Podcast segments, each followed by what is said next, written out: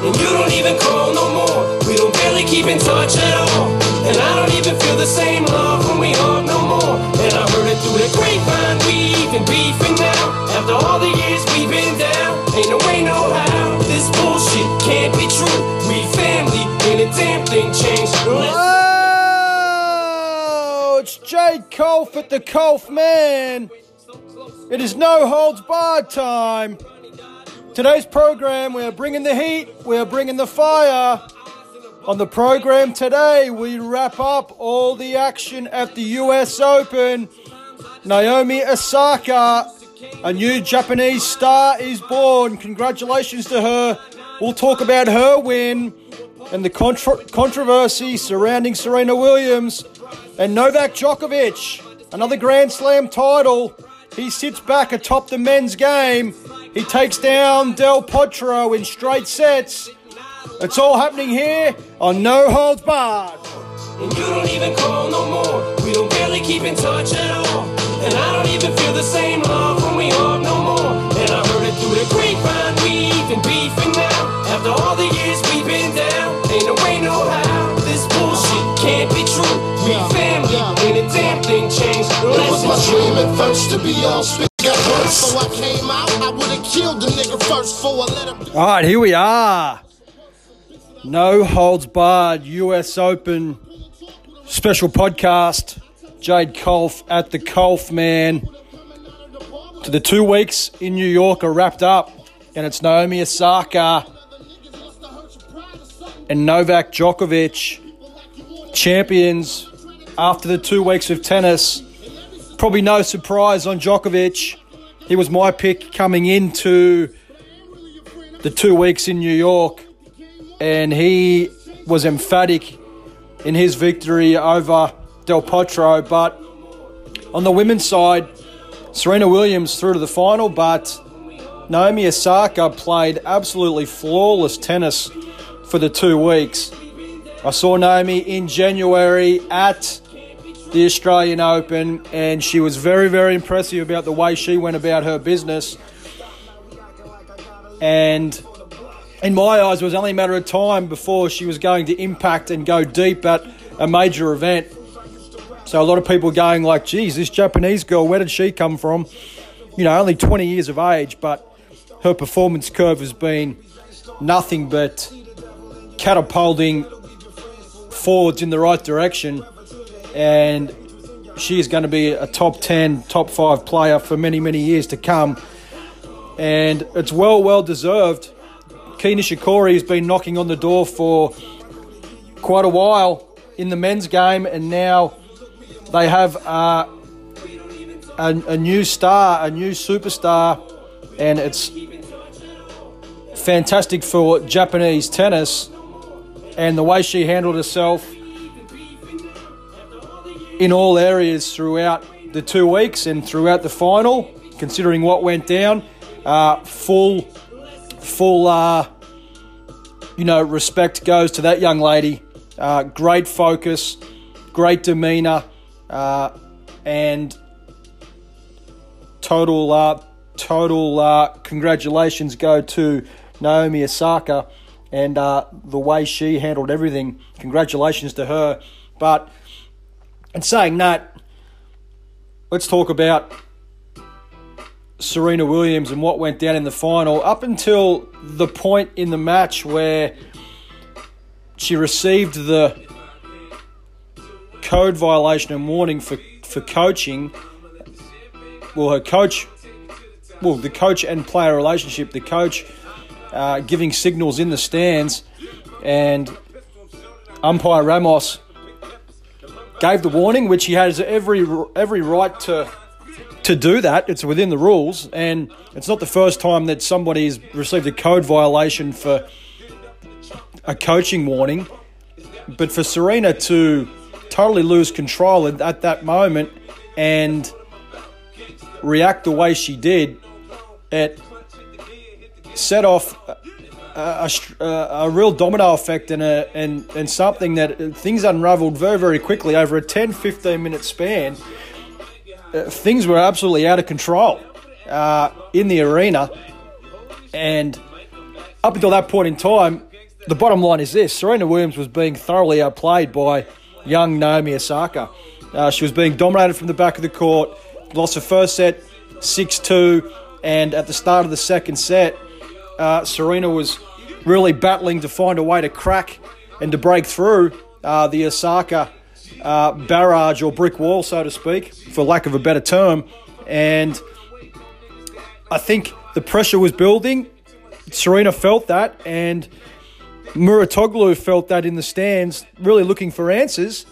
And when the point penalty came about, Williams was really on the back foot, uh, searching for uh, an answer to the puzzle. And what went down was nothing short of phenomenal, but it was really due to the pressure that she was under. Now, if she had won the first set six two and, you know, scores were level at the beginning of the second set, would she have reacted that way? Um, I would say not. Pressure and stress and anxiety uh, makes people crack. And Serena virtually unraveling, that was what that was due to. It was due to the stress. It was due to the, the anxiousness. It was due to the uh, the pressure, and she was looking for an out, and she was looking to release that, and she went on a, a tirade uh, against the umpire Ramos that uh, really, when you look back on it now, uh, basically cost her this match and this title. Now, you know, would she have won uh, had she had that not have taken place? We'll never know. At the end of the day, the bottom line is, as I mentioned earlier on, she was being thoroughly outplayed, and full credit goes must go to Osaka for putting her in that situation, for, for causing that pressure, for causing that stress. The young lady uh, had laser-like focus, was um, you know incredibly mentally locked into the match um, with everything that was going on, uh, with the crowd uh, getting involved and booing and um, you know really. Uh, really making a scene.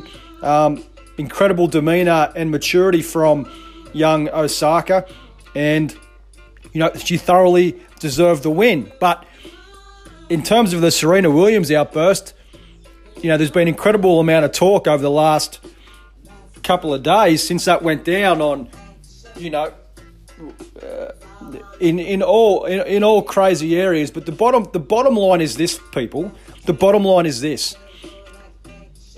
Could Serena Williams, was she in total control of what was going down? Yes, she was. Now, did she have to react that way after receiving the point penalty? Well, no. She could have just said, all right, okay, well, it's a point penalty. Uh, it's, it's a warning. Uh, no problem at all. Um, let's get on with the match. Did she do that? No, she didn't do that. She decided to, to go on with it. When she was broken, uh, when she had her serve broken back in the second set, she decided to smash, uh, smash a racket. Decided to, uh, you know, go to town on that on that Wilson racket. Smashed it to smithereens. So Ramos, um, you, everybody knows that, you know, you smash a racket blatantly like that and, and bury it into the into the hard court and smash it to smithereens. That um, that's a that's a violation. So, hence the point penalty, which I don't know why she was surprised that she received that. She she knows the rules. Um, so, she got a point penalty for that. So, that was well within um, well within the rules. That That's an automatic point penalty. And then to have the audacity to, to call the umpire, uh, you know, a thief and, you know, demanding an apology, totally just out of control. And she needed to be more professional in that moment right there, not make it personal. Just go, all right, I need to focus on what I'm doing here. I'm in a I'm in a Grand Slam final, and I need to keep my emotions in check. I need to focus, and I need to uh, find a way out of this situation. But then to continually attack uh, the umpire and, and say, uh, you're a thief, you stole it from me, um, don't call me a cheat, blah, blah, blah, this and that. Um, It's just got worse and worse and worse, and, you know, ultimately costing her a game penalty. And to be down five three And all of this, and people, people who are listening out there, all of this was was in her control. It's not what goes on uh, in in life or you know in a tennis match. It's how you react to it. It's it's you got to be the bigger person. You've got to you got to be in control uh, out there at all times, um, and not not act emotional and take things personally. You've just got to you got to go, okay, what do I need to do in this situation that is, is going to help me in this match? And she didn't do that at the end of the day. Um, and that's that's the bottom line when it's all said and done. She could have controlled things a whole lot better. She showed no emotional control whatsoever. And as a result, um, you know, paid the ultimate price. And up until that point, she was being outplayed. She was working her way back into the match. And um, as I said, was up a break in that in that second set. But to smash the racket after losing serve uh, and and to receive that point penalty, that's on her. She did not have to do that. She could have refocused and said, okay, well, uh, look, I just lost my serve. Uh, um, we're back on serve at four three. I need to uh, I, I need to refocus here and and, and break uh, Osaka right back. She didn't do that. She decided to smash that smash that Wilson racket and and, and go to town on it. And Ramos was like, well, I can't ignore that. That's a that's a point penalty, which just made her even more angry and uh, more uh, more wild. And and and then to, to call him a thief and, and to, to go on a tirade, the crowd got involved. And, um, you know, so ultimately at the end of the day, um, Serena needed to be uh, needed to be a lot more focused, a lot more emotionally in control, and she didn't. And it turned into an absolute circus. It really did. It turned into an absolute clown show. And she was uh, she was front and center uh, when it all comes down to it. And at the end of the day, Osaka fully deserved to to lift uh, lift the trophy. Tennis is a mental game. You're out there one on one. Keep your emotions in check. Be a be a solution seeker. Solve the puzzle, and don't blame others um, when things completely unravel. Don't blame the umpire. Don't blame. Uh, You know, don't blame, uh, you know, the opposition. Don't blame, uh, you know, uh, don't don't blame other players and, and start talking about, well, you know, men, uh, you know, don't don't receive code violations for this and that and blah blah blah. I don't know really what the heck what the heck she was talking about. I mean, what does that have to do with anything? Um, to bring all all kinds of other things that have happened previously into the situation, and Serena needs to take full responsibility for her actions, and um, really just haven't seen that. And the statement released by the W T A was nothing short of uh, embarrassing, really, when it's all said and done. Um, you know, there is no special treatment out there. There is no uh, to act um, the way that it's all gone down. It, it acted like uh, it was an entitlement, uh, and an, an entitlement uh, mentality, and It doesn't, um, it just doesn't, um, it, it just does not really, when it's all said and done, it, it, it doesn't, uh, it doesn't stand up. And Osaka, full credit to that young lady, U S Open champion, and it, it is fully, fully deserved. And a lot of people are talking about um, Serena was hard done by and this and that. Look, you know, I totally disagree. At the end of the day, Williams has to be in control at that moment. She chose not to be in control. She chose to get wild and crazy and get defensive instead of being the bigger person, being a professional. Be a professional. You are a professional tennis player. The word professional is in front of tennis player. You are a professional athlete. And she was nothing short of unprofessional. And as a result, you pay the price. You are runner-up. You are not the champion at this moment in time. The Japanese player, Osaka, was much more professional, much more focused, much more mentally strong. And that's why she is the two thousand eighteen U S Open champion. Congratulations, Naomi Osaka. Fully deserved. Well played, young lady. Look forward to seeing you in Melbourne at the Australian Open in twenty nineteen. and I look forward to seeing you uh, continue to play amazing tennis and carry yourself uh, like a polite young lady and Grand Slam champion who will fly the flag not only for Japan but also for the women's game over the next decade. This is No Holds Barred.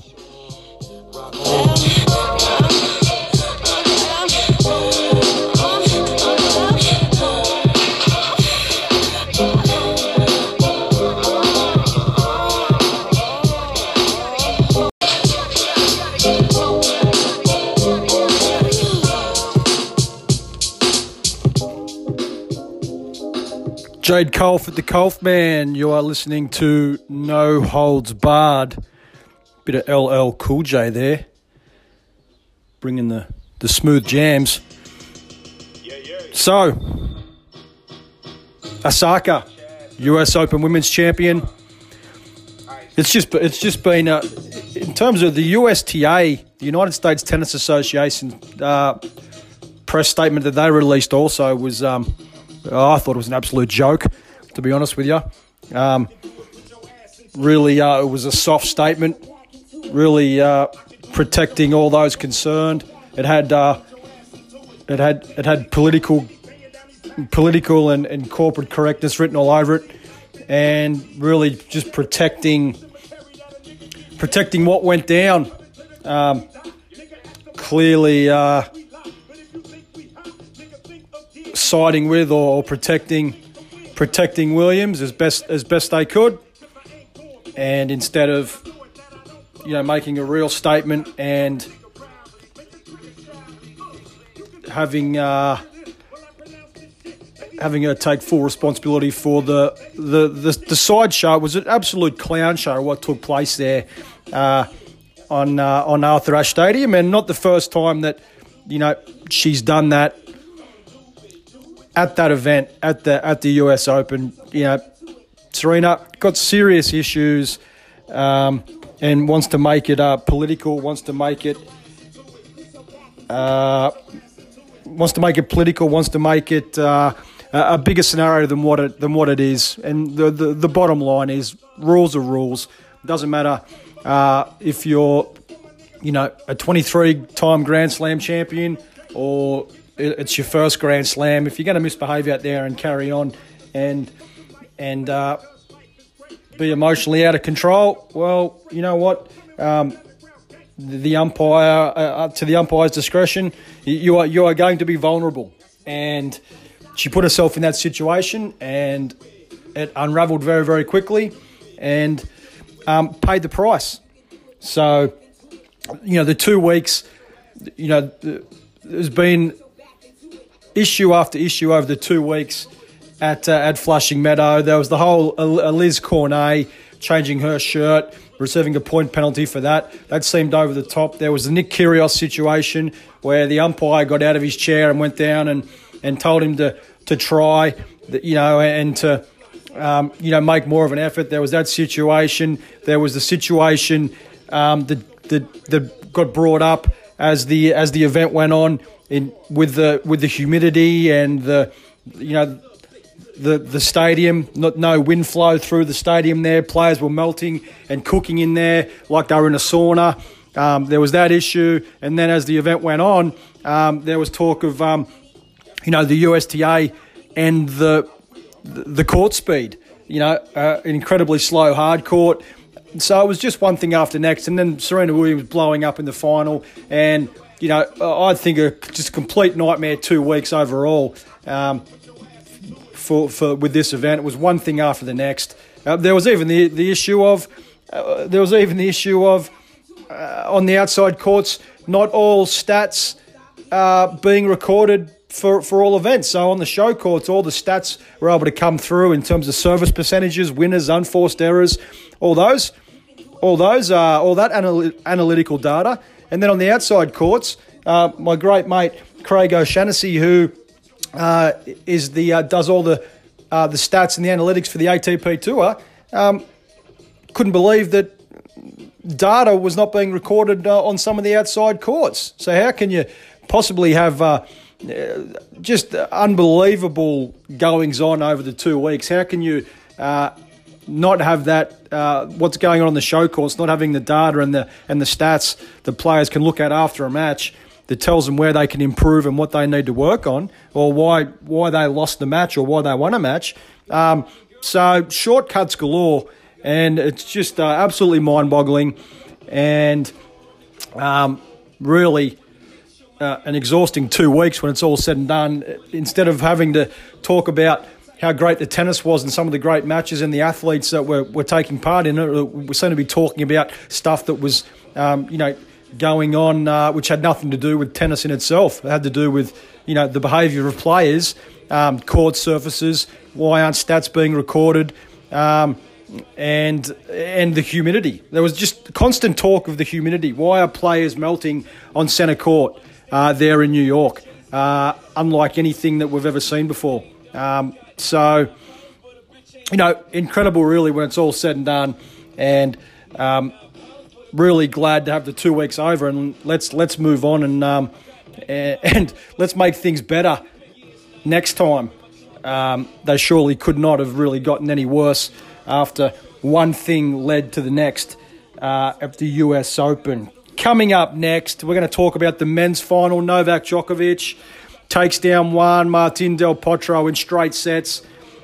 A dominant performance. We're going to talk about why he won the match, how he won the match, and we're going to wrap up a uh, wrap up the program here. This is Jade Culph at the Culphman. This is the No Holds Barred U S Open special podcast. We'll be back with more fire soon. Around the car a little bit. Well, my glove compartment is locked, so it's the trunk in the back, and I know my rights, so you gon' need a warrant for that. Aren't you sharp to tack? You some type of law or something, somebody important.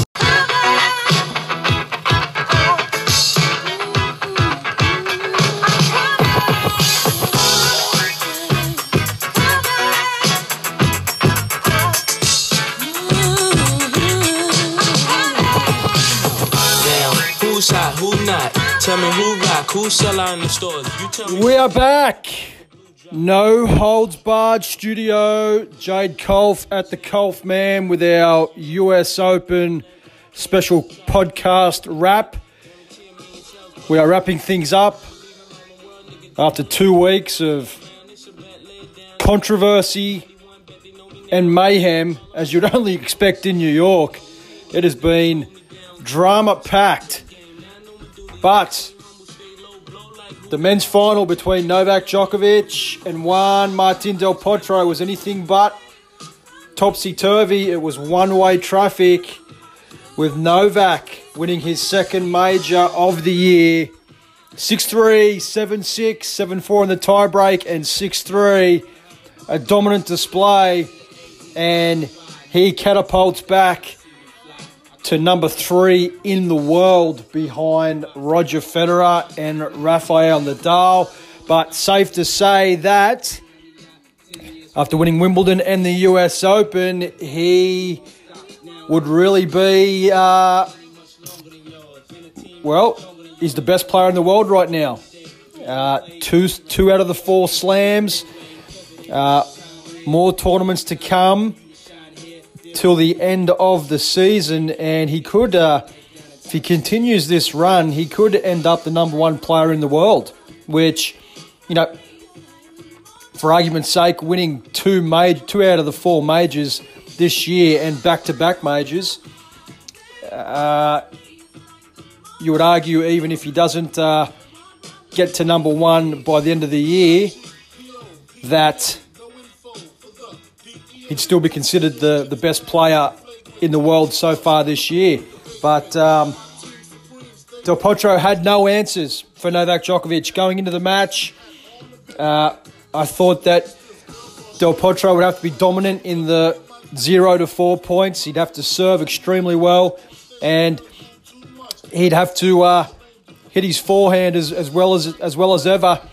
We know he's one of the biggest hitters on the tour, if not the biggest hitter, but it was just too much to ask, and the a combination of the slow hard court there in Arthur Ashe Stadium, all conditions favoured Novak Djokovic, uh, basically the best defensive player uh, in the world on the planet, and he was just too rock solid from uh, from the back of the court.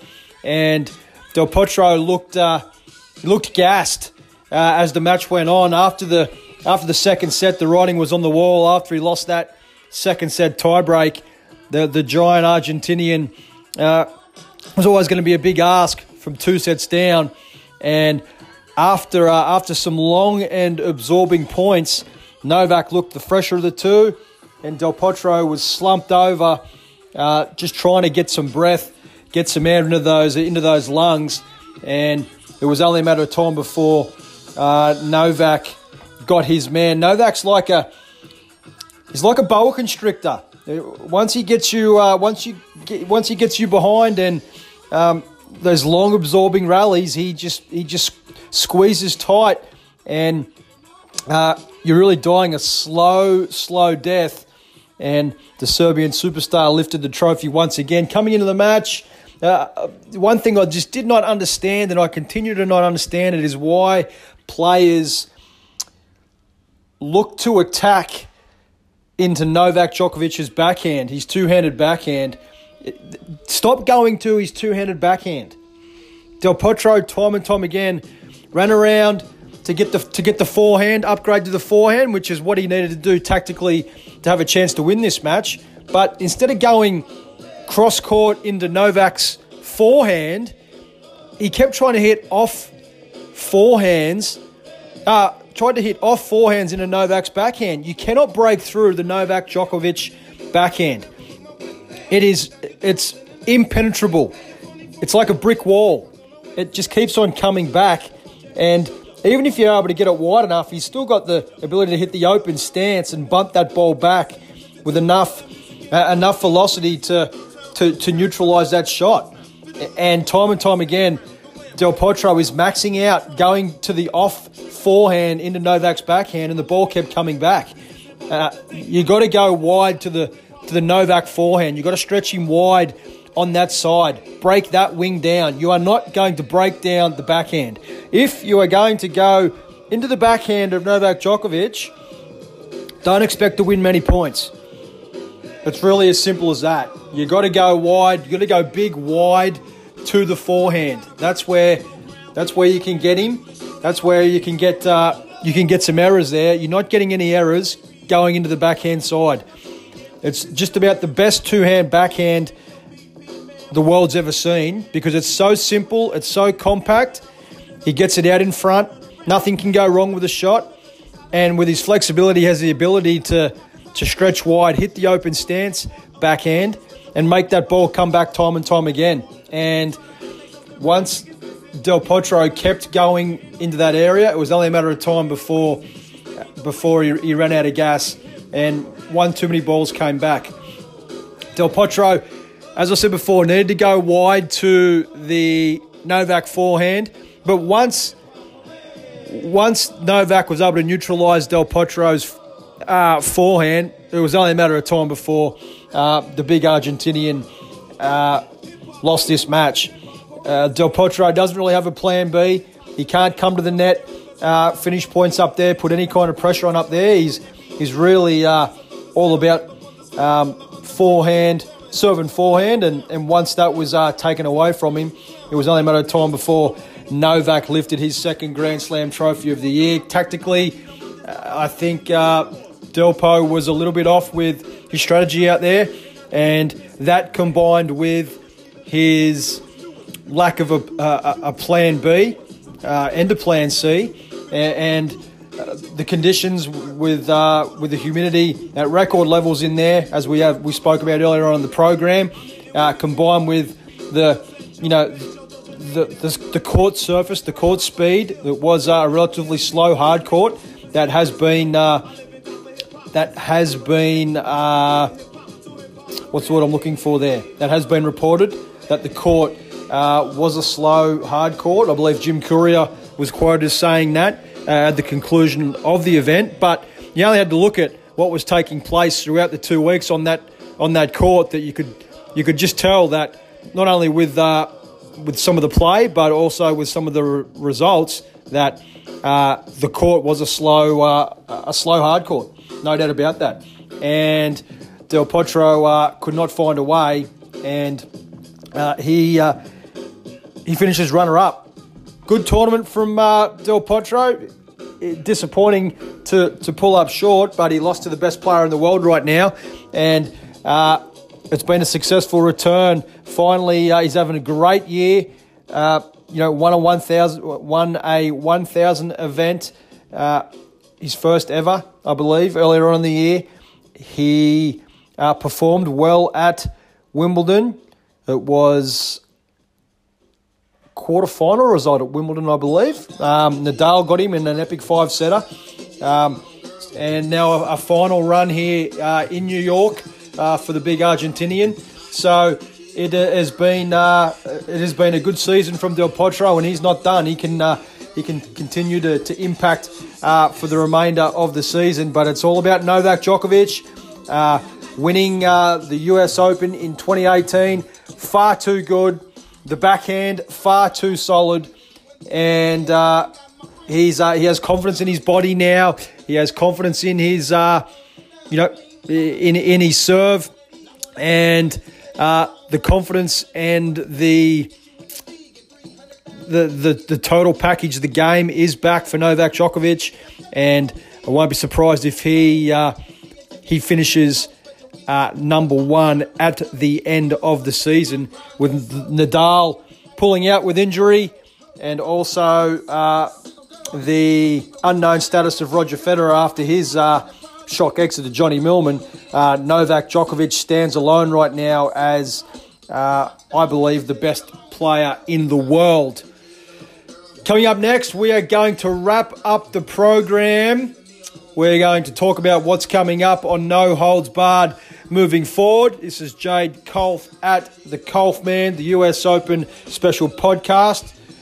We will be back here in just a few moments. Back soon.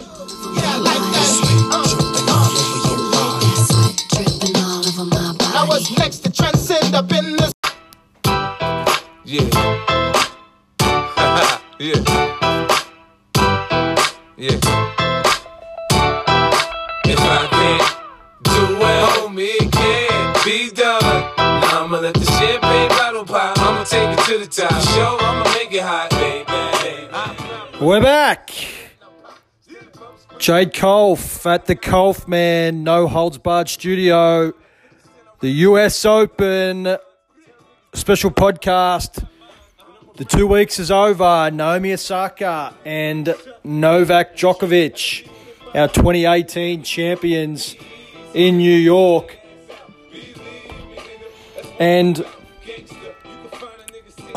I just don't understand why Delpo just continued to go to the Novak backhand. You just you can't get you can't get through it. Stop hitting it there, players. Any players on the A T P Tour, listen up. Stop trying to break down Novak Djokovic's backhand. You will lose. You got to go to the forehand. You got to pull him wide onto the forehand side. Stop going to the backhand. You will lose. That's all I need to say on that. But what a show coming up over the next couple of weeks on No Holds Barred. We've got players heading into Davis Cup mode. The Davis Cup semi-finals will be taking place, as well as all other matches uh, for those not yet in the world group. We'll bring you a little bit of that on the program, a bit of Davis Cup action. We've got the Laver Cup coming up in a couple of weeks' time as well. The Laver Cup.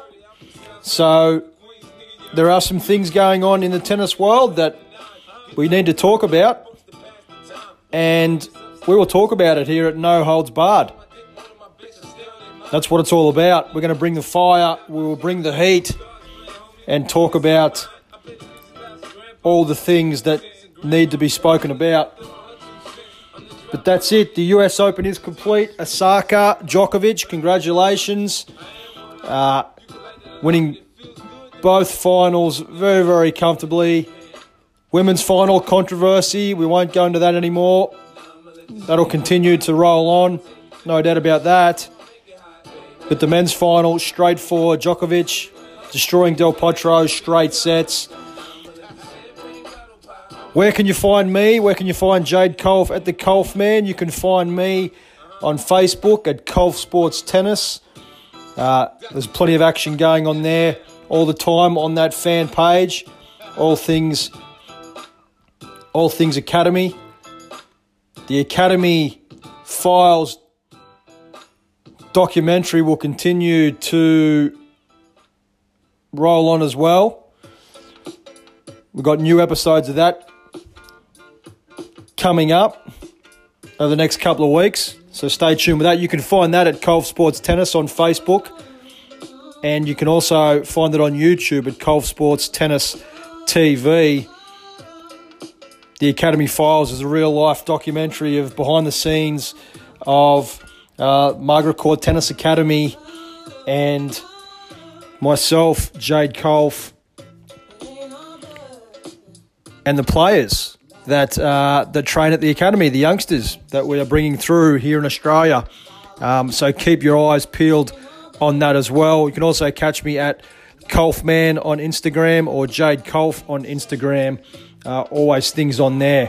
But stay tuned for more episodes of No Holds Barred on all things tennis and all things sport. We've got, as I said, got some exciting things coming up.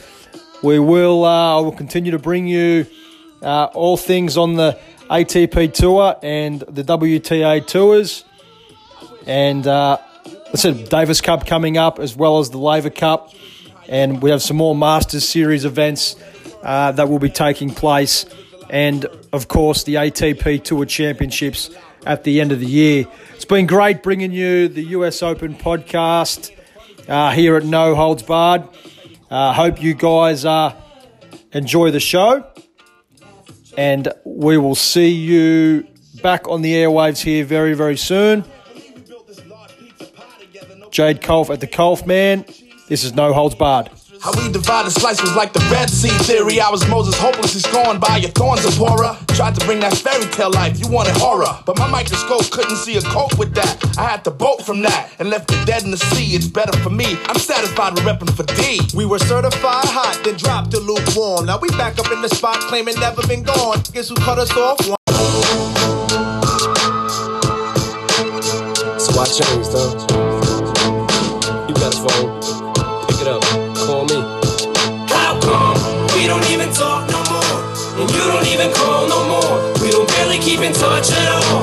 And I don't even feel the same love when we hug no more. And I heard it through the grapevine, we even beefing now. After all the years we've been down, ain't no way, no how. This bullshit can't be true. We family, ain't a damn thing changed unless it's you. So young, so full of life and vibrant, side by side, wherever you was riding. I went so close, almost on some Bonnie and Clyde shit. When Ronnie died, you was right by my side, with a shoulder to cry on, a tissue to wipe my eyes, and a bucket to catch every tear I cried inside it. You even had the same type of childhood I did. Sometimes I just wanna know why is it the deuce that came to yours and mine, I survived it. You ran the streets, I nine to five it. We grew up, grew apart as time went by us, then I blew up to both yours and mine surprises. Now I feel a vibe, I just can't describe it. Much as your pride tries to hide it, your cold, your touch it is like ice. In your eyes is a look of resentment, I can sense it and I don't like it. How come we don't even talk no more? And you don't even call no more. We don't barely keep in touch at all. And I don't even feel the same love.